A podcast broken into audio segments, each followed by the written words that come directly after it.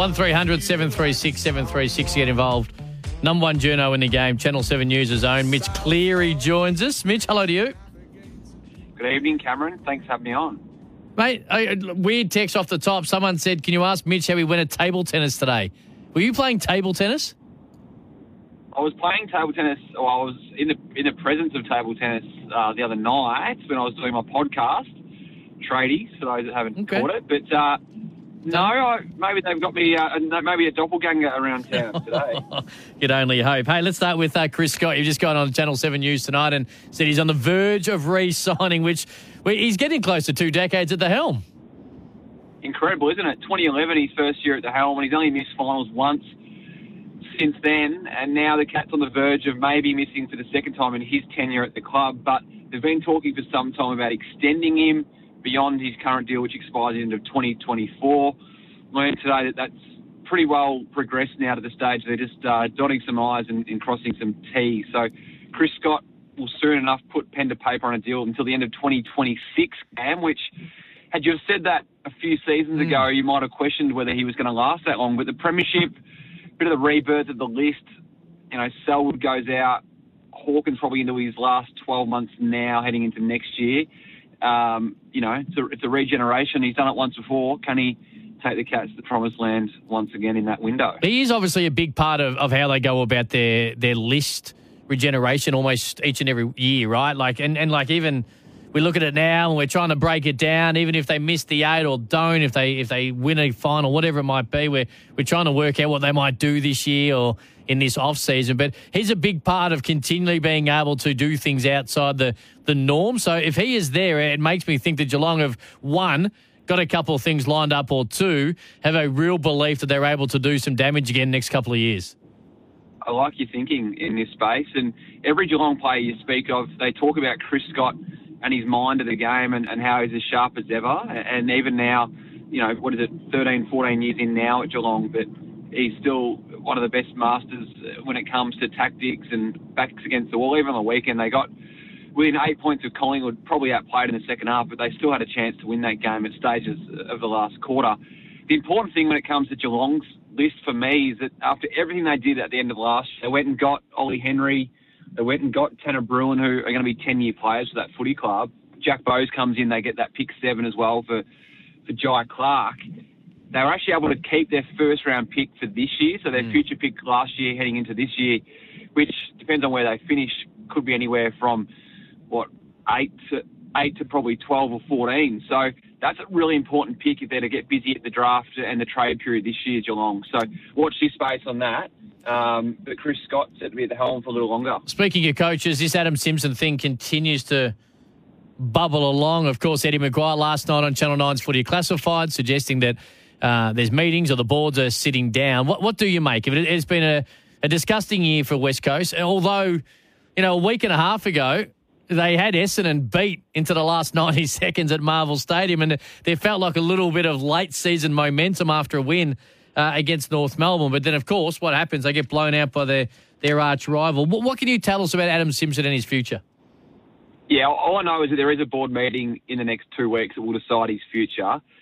Clearly, the loss in a derby of that nature, 100 points, the biggest ever loss in a derby, a Western derby, is not going to bode well for a coach who's now had five triple figure losses in a single season. Only, I think you have to go back years until that's happened. Even GWS in their first year had five. Gold Coast had three in their first year. So that shows where West Coast is at. And even with the list generation of their side at the moment, Hurn goes out, Shuey, and then Nic Nat in the in the space of what three weeks all, all retire. So it's only, in my opinion, only going to get worse before it gets better for the Eagles in terms of where their list is at. Now, there was a school of thought that you know putting in an untried coach or a, a new coach would only make matters worse. You know, you look at other coaches that have gone into you know the melting pot previously with a with a list like that, and you know two years in of a typical three year deal coaches get when they they start, they're already under pressure. So maybe the thought was, well, Adam Simpson could go 12 more months, take a bit more heat off the list. You know, they're still going to be pretty poor next year, um, but I think the tide has turned now with the West Coast board now contemplating sacking Adam Simpson, which you then get to the money side of things. Well, he's got a watertight contract, unlike Brett Ratten last year at St Kilda, who as an AFL assisted club, St Kilda had the chance to pay him out six months of a two year deal.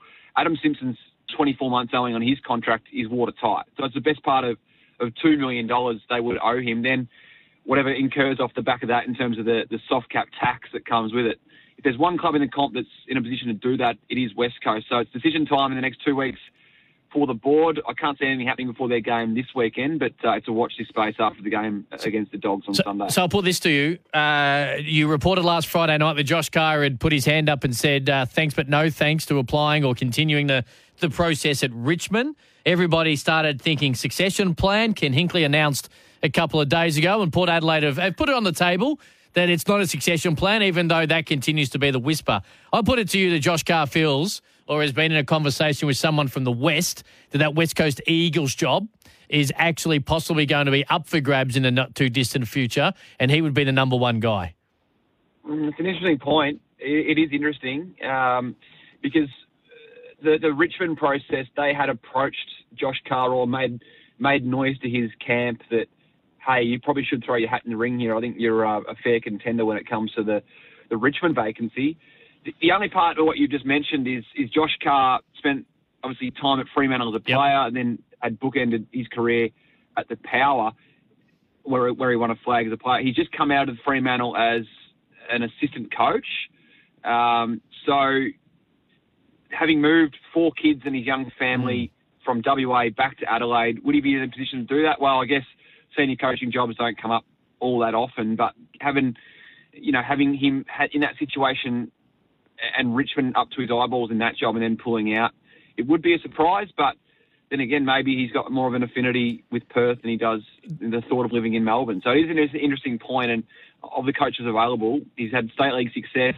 He's been the who many believe has been a, one of the key parts, if not the key part, of Port Adelaide's revival this year. So yeah, I'm sure he'll be a man in demand, and West Coast would be silly not to look at him if it, if it falls that way that they do part ways with, Adam Simpson. Just on the Eagles, Harley Reid, or at least the number one pick. I, I feel that you know, too often we do this, but understandably why. We talk about the number one pick most certainly being Harley Reid, although the only other guy that gets mentioned by people who know more about it than I is already heading to the Gold Coast Suns. So Harley Reid, number one pick. Where do you sit with West Coast and their position currently and what they are thinking they should do with it?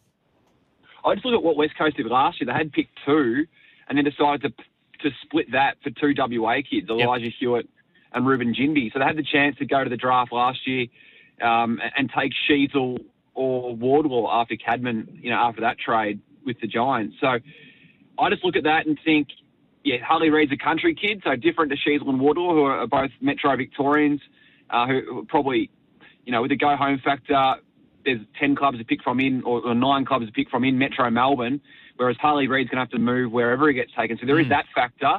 But even just the thought that the West Coast Eagles did it last year to split that one pick into two um, gives me thought that maybe they might do it again, given what's on the table with you know Daniel Curtin, who's seen as a top five pick. Um, they could you know could move back a couple of spots and, and still nab him. I heard I think Michael Ablett last week comparing him to Matthew Pavlich, and we know the success he had in his career in the West. So I'm still in the camp of them trading that out. Happy to be proven wrong. I'd love to see Harley Reid go in there and just dominate a footy club and, and bring that footy club up on his own because he's capable of doing that. But I just think West Coast recent history suggests they might be thinking otherwise.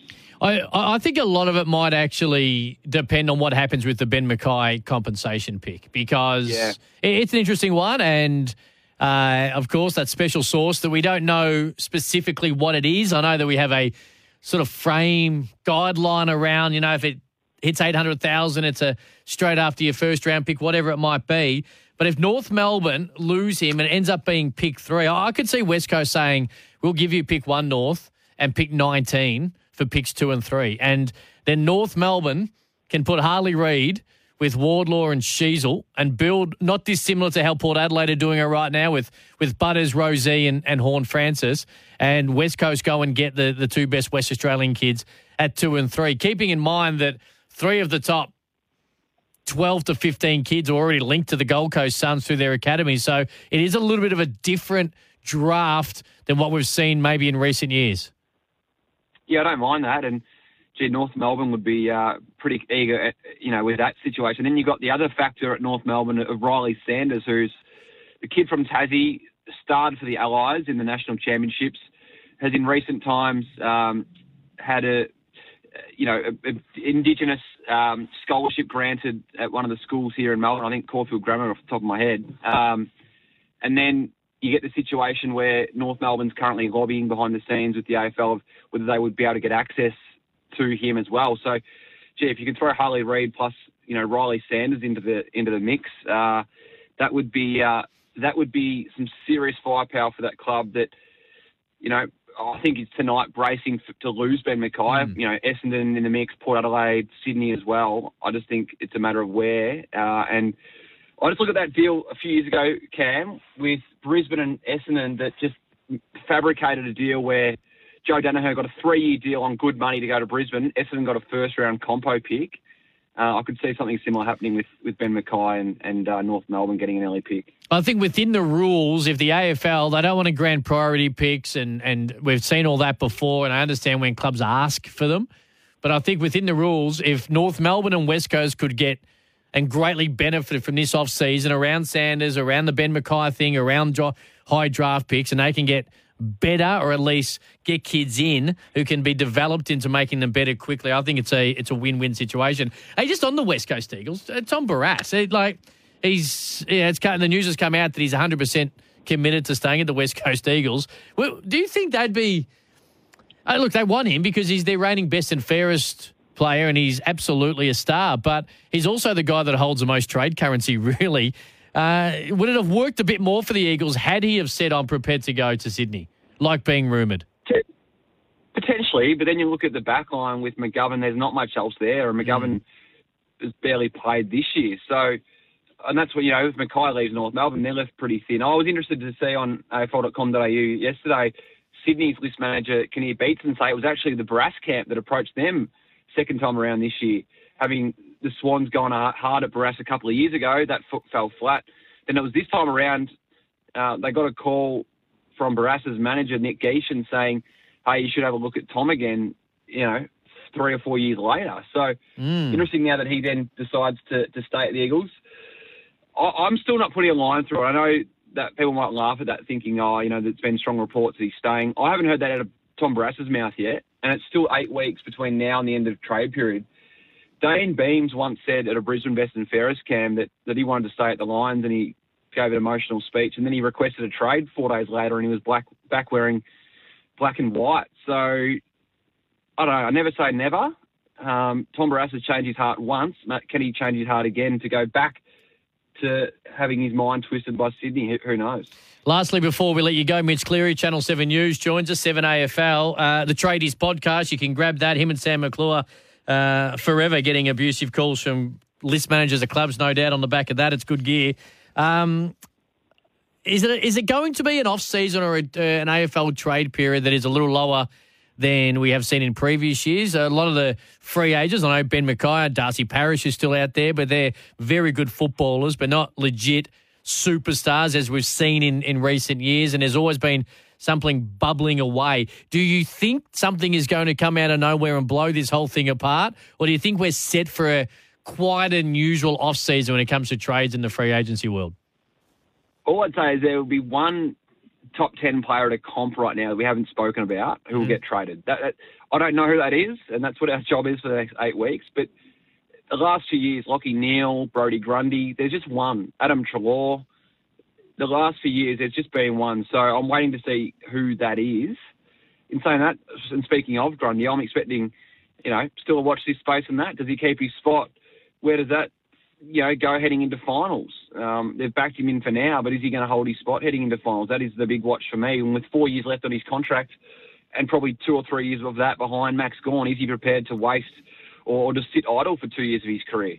Um, you know, there'd be three clubs, Geelong, Sydney, and Port Adelaide, not to mention a few others, that would throw themselves in the kitchen sink at Brodie Grundy. So I think there's still a bit to play out on that front, plus a player or two that we probably haven't thought of, and uh, that's what's going to spice it up. But in terms of the overall, like, you know, Miles Bergman stays, you know, Barrass looks like he probably stays.